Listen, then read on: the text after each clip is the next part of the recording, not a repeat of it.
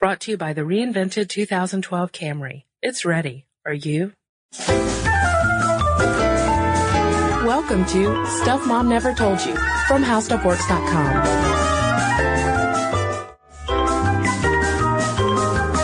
Hello and welcome to the podcast. This is Molly. And I'm Cristen. Cristen, we have decided to title this podcast Condoms, Condoms, Condoms. Perhaps the most clever episode title in the Mom Stuff catalog. Clever or lazy. Uh, yes.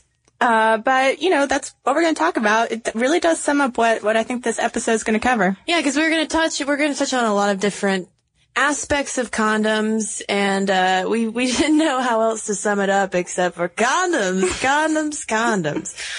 So let's start off with uh, the thing that kind of sparked my interest in this podcast, uh, particularly at this time of the year, is the World Cup is going on. Yes, the World Cup happening in South Africa.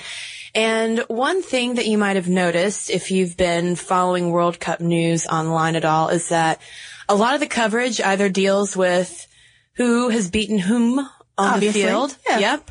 Or condoms. I know those are the two main trends emerging from this World Cup in South Africa, uh, especially in the lead up to the games in which they were talking about, you know, how can we or public health officials were like, how can we bring uh, attention to the to the AIDS epidemic that is raging in South Africa. Right. I didn't realize that South Africa has the world's highest incident of HIV and AIDS with 5.7 million out of its nearly 50 million residents afflicted, which is roughly 12% of the population. And in some regions, one in five adults is HIV positive. So kind of the public health goal with the uh, the month long World Cup is to distribute 1 billion condoms throughout South, South Africa and different countries have donated condoms. For instance, the UK has sent over 42 million condoms.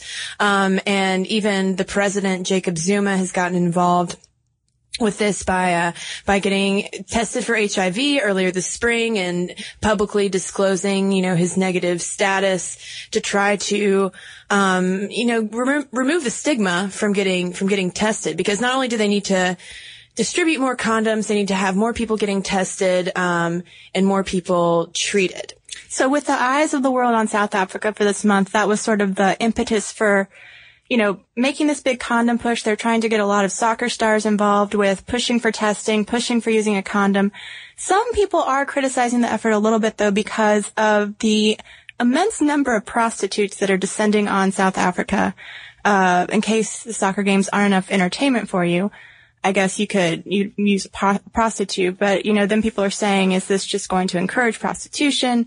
Uh, is it only helping the tourists and not helping the South Africans? Because what they were hoping is that when South Africa had all this, you know, attention on them, they would be the ones who'd be learning more about safe sex. Right, uh, because South Africa's Central Drug Authority estimated that about 40,000 prostitutes were expected to arrive. And these aren't even prostitutes who are already in South Africa.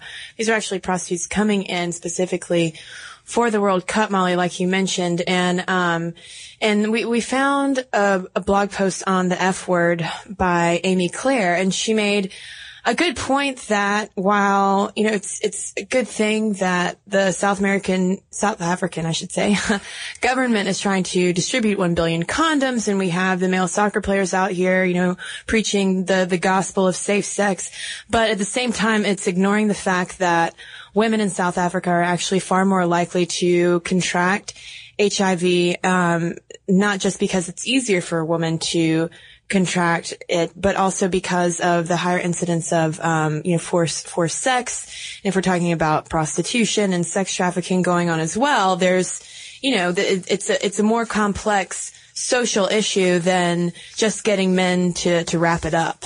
Right, and since rape is such a big problem in South Africa, there has been one interesting condom story coming out with all this World Cup stuff, and that is uh, the distribution or the potential distribution of the Rape Axe condom. This is a condom that was developed by Dr. Sonette Ehlers in 2007, and she's been kind of fine-tuning it, and she wanted to distribute uh, 30,000 of them. Essentially, a woman puts uh, this condom, it's it's kind of shaped like a tampon, into her vagina, and then if she's raped, these um, like claws clench onto the man's penis and stops the rape in progress. Although this has been again, obviously as you might imagine, somewhat criticized because Is it just teaching women to expect to be raped? Is this really the most effective form of, you know, stopping rape? And if a woman is being attacked by multiple men, won't this just cause more violence for her in the long run? It's very controversial, but, you know, it's a problem. The rape is a problem in South Africa. So, like we said, there's just a whole host of condom stories from the mild mannered, by which I would count the, uh, the story that after South Korea won, uh, they just, condom sales skyrocketed. And the stories have really ranged from these, you know, very violent stories about rape axe condoms to the even more mild mannered stories, such as the one that came out about skyrocketing condom sales when South Korea uh, beat Greece. Yeah, apparently fans bought five times more condoms uh, when South Korea beat the Euro 2004 champions Greece than uh, during their lackluster 2006 World Cup performance. Well, they also bought a lot of fried chicken, according to the paper. So, you know, condoms and fried chicken. I mean, that's, that's a way to celebrate. That is a way to celebrate. Can't, I can't diss on that. But, uh, but going back though to really the, the crux of the whole South Africa World Cup condom story, if you will, it all relates back to, to AIDS and tackling this issue of controlling HIV and, and controlling AIDS and bringing those numbers down. And if you look at the history of condom use, um, condoms really became I guess far more widely used and more popular in the 80s when the threat of AIDS really came to the forefront. But if we go far back in time, a few centuries, it was another STD that actually brought condoms to uh, into more prominent use, and that was syphilis. Syphilis. Yeah, syphilis w- came from the New World in uh, the Western Hemisphere to Europe and Asia during the late 15th and early 16th centuries. Now, at the time, syphilis had no cure, and it was causing problems like dementia, sores, and death. So obviously, people were like, "We've got to got to get control on the syphilis problem." And they finally figured out that it was the sex that was causing it, and that's when the condom first became a tool for disease prevention. Uh, in 1546, Gabriele Fallopio, the same fellow who discovered the fallopian tubes, penned the oldest known written description of the condom to recommend it as a syphilis preventive. Though we have other other fellows at the time saying that it's just a, a sign of immorality. It's it's basically the same argument that's going on today. If you give out a condom, does it encourage promiscuity or is it protective? And that debate was going on as early as 1546. Right. But the actual existence of you know, condom-like prophylactics goes back way beyond Fallopio. Uh, and in fact, the oldest known image of a sheathed penis is found in cave paintings dating as far back as 15,000 BC. So even even the cave folk were were practicing safe sex. Well, no, that's the thing is they're not sure. Um, they were sheathing their penis specifically for some sort of sexual protection, whether it was just ornamental, if it was some form of costume. Uh, they do have all these pictures dating back, as you said, to you know just centuries and centuries ago, but they're not sure exactly when people figured out exactly what the condom could do in terms of protecting against uh, pregnancy and other diseases. Right, because it hasn't been that long in medical history that we've really understood how we go from intercourse to having a baby. Small baby, it's not a stork. What? It's not a stork. It's not a stork, Molly. You heard it here and now on the podcast. But I do like this little tidbit. In uh, ancient Japan, some men used thin, rigid sheaths called kabutogata, which were made from horns during intercourse. And that just sounds painful. I don't really, I can't really work out in my head how exactly that worked, but I'm sure it's on the internet. somewhere. Yeah, maybe we should Google Probably image not. It probably not safe for work image. Yeah. Um, but you know, they do know, despite the fact not knowing exactly when people figured out that, you know, they were protecting against a sperm being an egg, we do know that condoms were widespread in Europe by the time of, let's say, Shakespeare. Yes, the first documented condoms were actually hand sewn pieces of linen that fit over either the entire penis, over the tip, or into the urethra. And they would be held together with a with a little drawstring like ribbon. That's my favorite fun fact about ancient condoms. Drawstrings? Yeah. they would tie their condoms up with ribbons. And, uh, and then by the mid 1700s, people started using condoms made from animal membranes that were again still tied with uh, still tied with ribbons. And condom makers oftentimes were also glove makers, which explains why, you know, they were able to make such fine fitting condoms. I wonder if they were the first ones who came up with no glove, no love. Probably not. I just thought I'd throw that out there. uh, but you know what? It was kind of an intense process we were reading about. And we should mention that right now we're using an article that is on our website, howstuffworks.com, written by Tracy V. Wilson. And, uh, we're sort of just going through it because it's got so many condom fun facts, like in this one, that making, uh, you know, they were using animal guts. Making guts into condoms required cleaning, scraping, exposure to burning sulfur, inflating, drying, molding, cutting, and sewing. Yeah quite, it was quite uh, an expensive product to make, which is why, and it was also, you know, not the best product because they're still fine tuning their technique and, uh, and they were often full of holes. right? and. And, uh, people reuse them, which, you know, is sort of a big no-no in, in the condom world.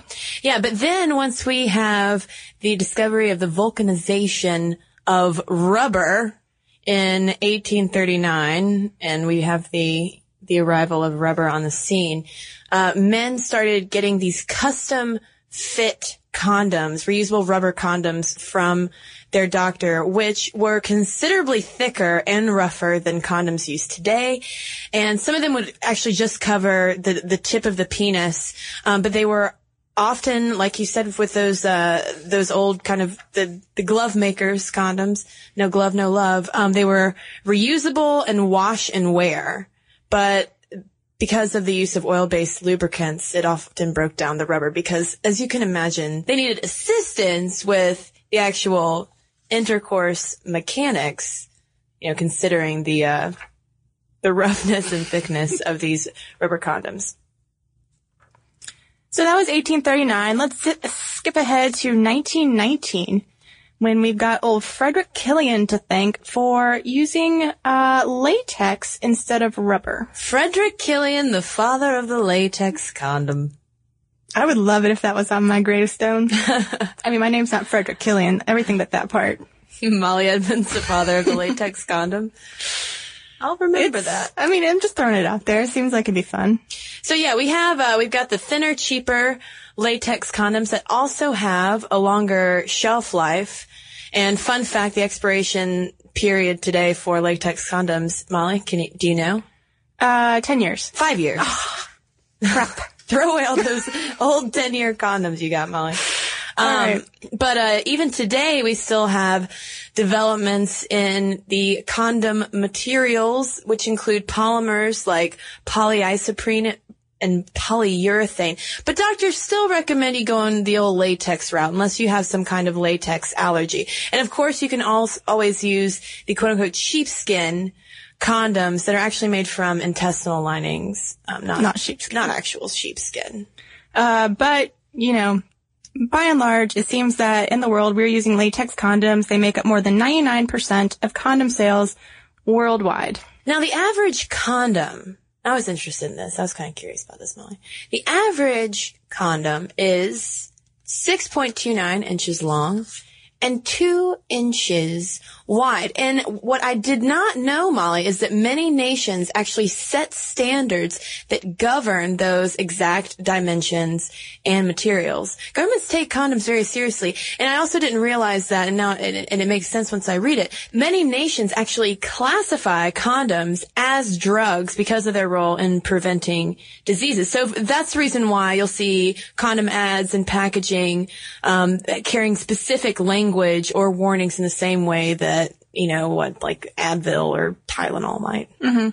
But you know what, Cristen, let's take a step back. Let's look at condoms before they get into the store, before they've got all that packaging and specific language. I want to go back to when you've just got some rubber from a tree, some, some un, you know, just a vat of latex. What do you do with it? You want to find out where condoms come from, Molly? I do. I'm, I, you're blowing my mind with where babies come from, so I might as well cover where the condoms do. Well, get ready, Molly. It's a stork. It's a condom stork. the condom store brings the condom? Yes. No, it doesn't. They're made in factories, as all of our smart listeners know. So just like in the early days, we've got latex that comes from tapping rubber trees in Brazil, Southeast Asia, or West Africa.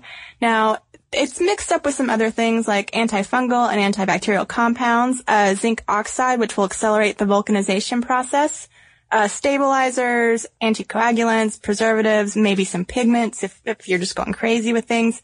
But when you add all these things, that's what makes it uh, not natural. You know, if you're using like a intestine, then you know it, it breaks down. But you adding all those essentially preservatives, it makes the shelf life of the condom longer. But it also means that you shouldn't flush it down the toilet because it cannot break down on its own. Right. These are not condoms are not biodegradable. So, like your tampons, keep your condoms out of the toilet. Uh, and some people have said, you know, we need to figure out how to make sex greener. We need to figure out how to make, you know, safe sex not something that hurts the environment. But that's, that's a topic for another day and time.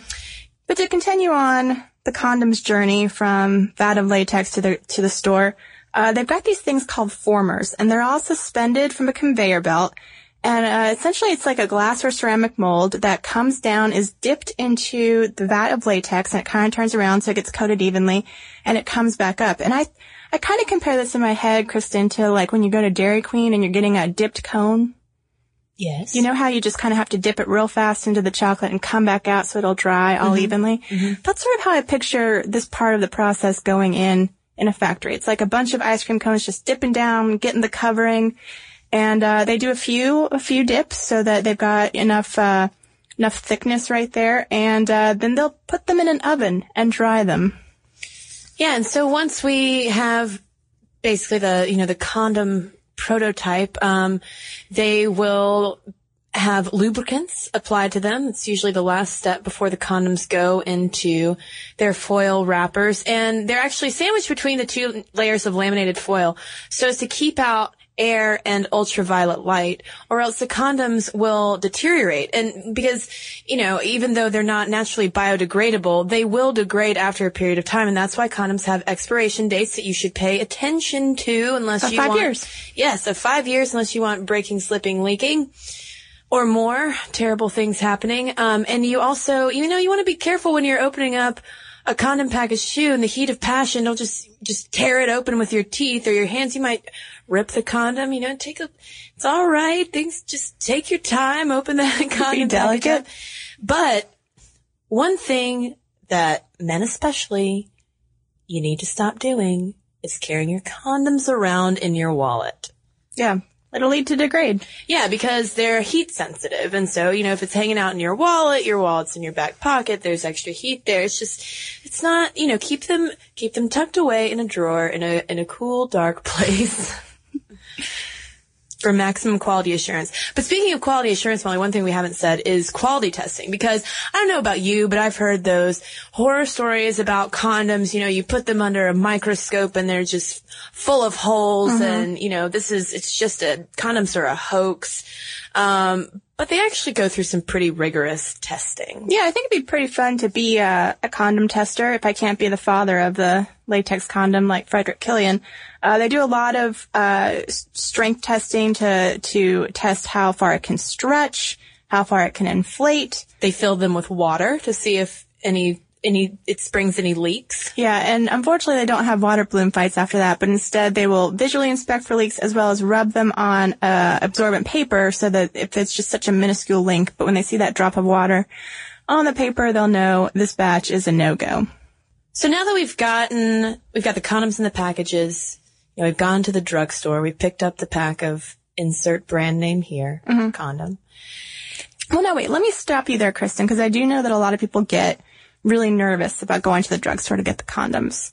Do you think between the two of us we have any tips on how to make that a less stressful experience? Well, first of all, you want to drive about 10 miles out of town and uh, have a large pair of sunglasses on.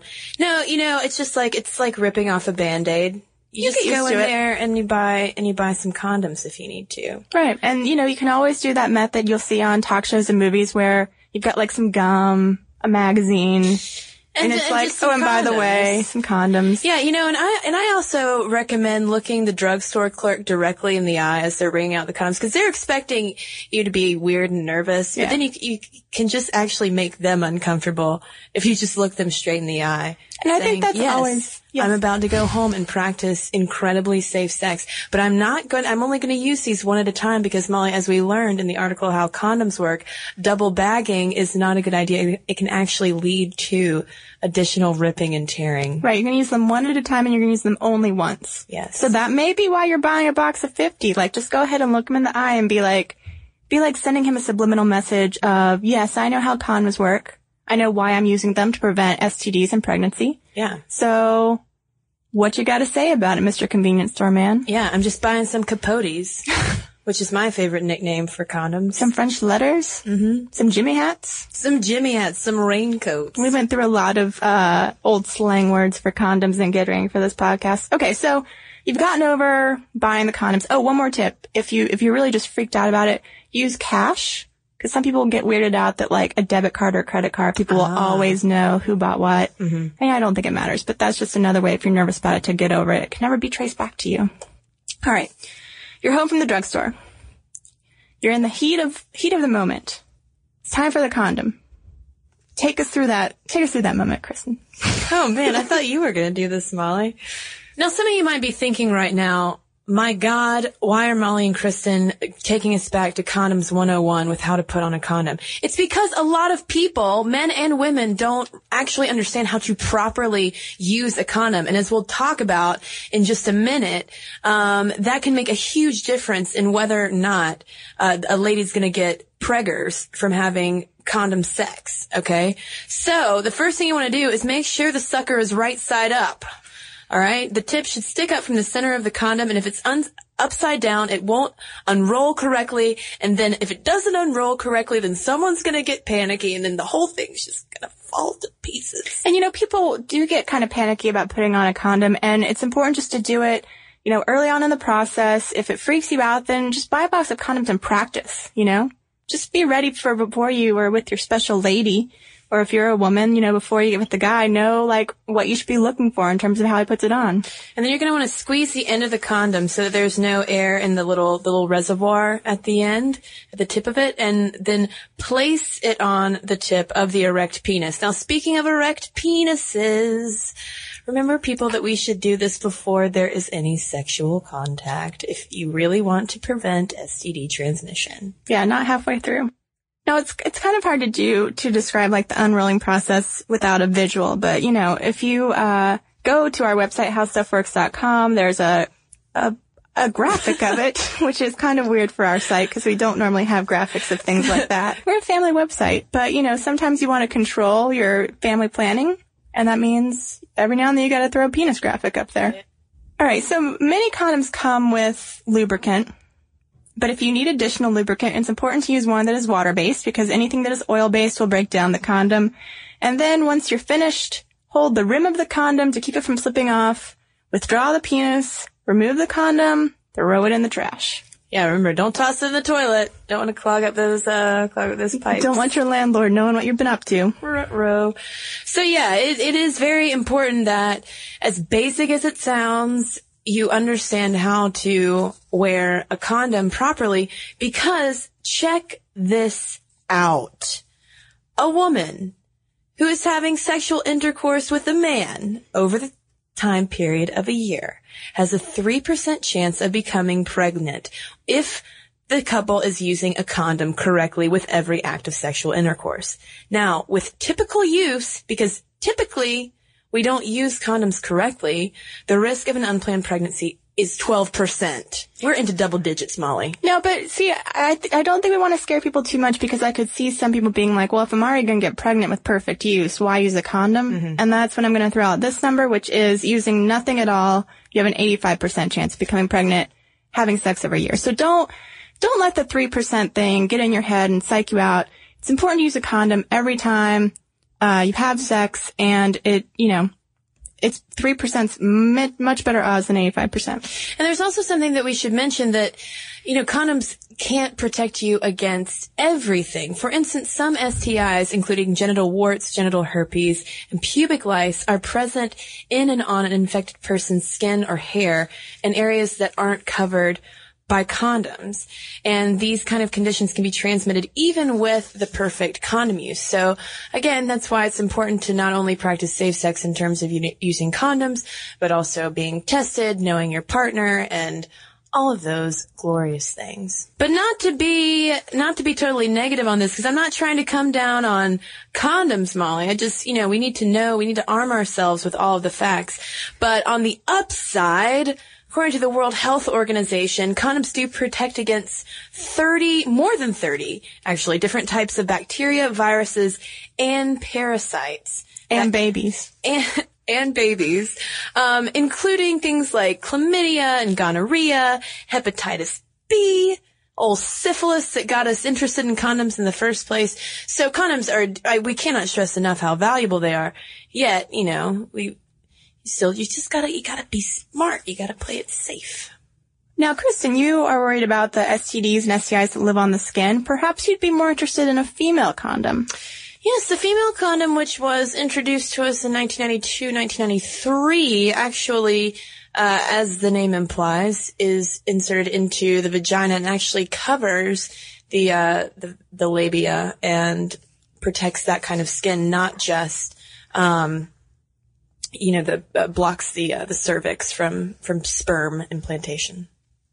So now it's more, um, again, this is something you can see in the article. You can see a graphic of the two next to each other. Basically, the female condom is a lot wider. And so some men say that it doesn't cut off sensation the way that male condoms do. But they're not as in wide use as male condoms because uh, they're more expensive.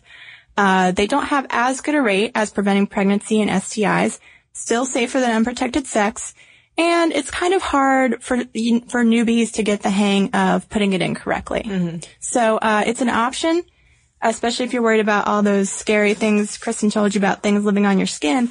But it has become as widespread as they had originally hoped. So whether you prefer to call them capotes or raincoats or jimmy hats, filthy slippers, French letters, by whatever name and by whatever um, you know, exact type, female condoms, male condoms, dental dams, etc. Molly and I would just like to urge all of you to, out there to practice safe sex. Very true. Yes. So if you have any questions or comments about condoms and condom usage, you know where to direct your inquiries. Momstuff at howstuffworks.com. And let's uh, end things off with some emails from people who have written us to the, at that address. First off, I got one from Amanda, who wrote about the men and women friends issue. She writes, while listening to your podcast on if men and women can be friends, one of the cited comments was that a great type of male friend was a black belt. I wanted to point out, as a girl who will be getting her black belt in just a few weeks, that I feel just as capable of defending my friends both verbally and verbally. Sorry, Amanda did not write that. Both verbally and physically as a male martial artist can. The stereotype of males being more able to defend females than other females is rather absurd, although I'm aware that males do tend to have more upper body strength.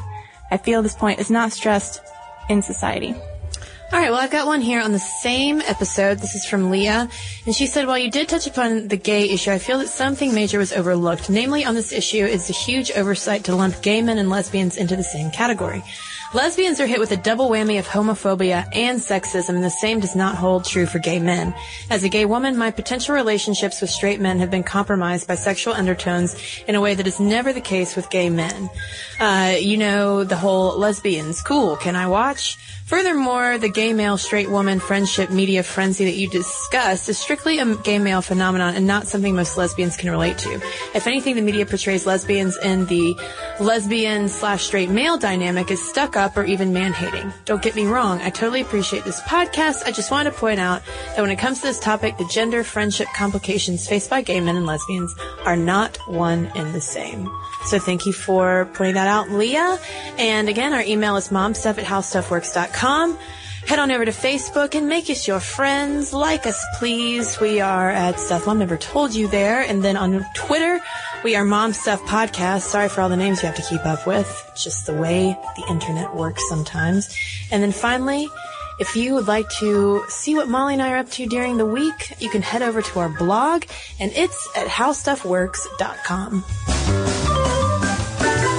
For more on this and thousands of other topics, visit howstuffworks.com. Want more How Stuff Works? Check out our blogs on the howstuffworks.com homepage. Brought to you by the reinvented 2012 Camry. It's ready. Are you?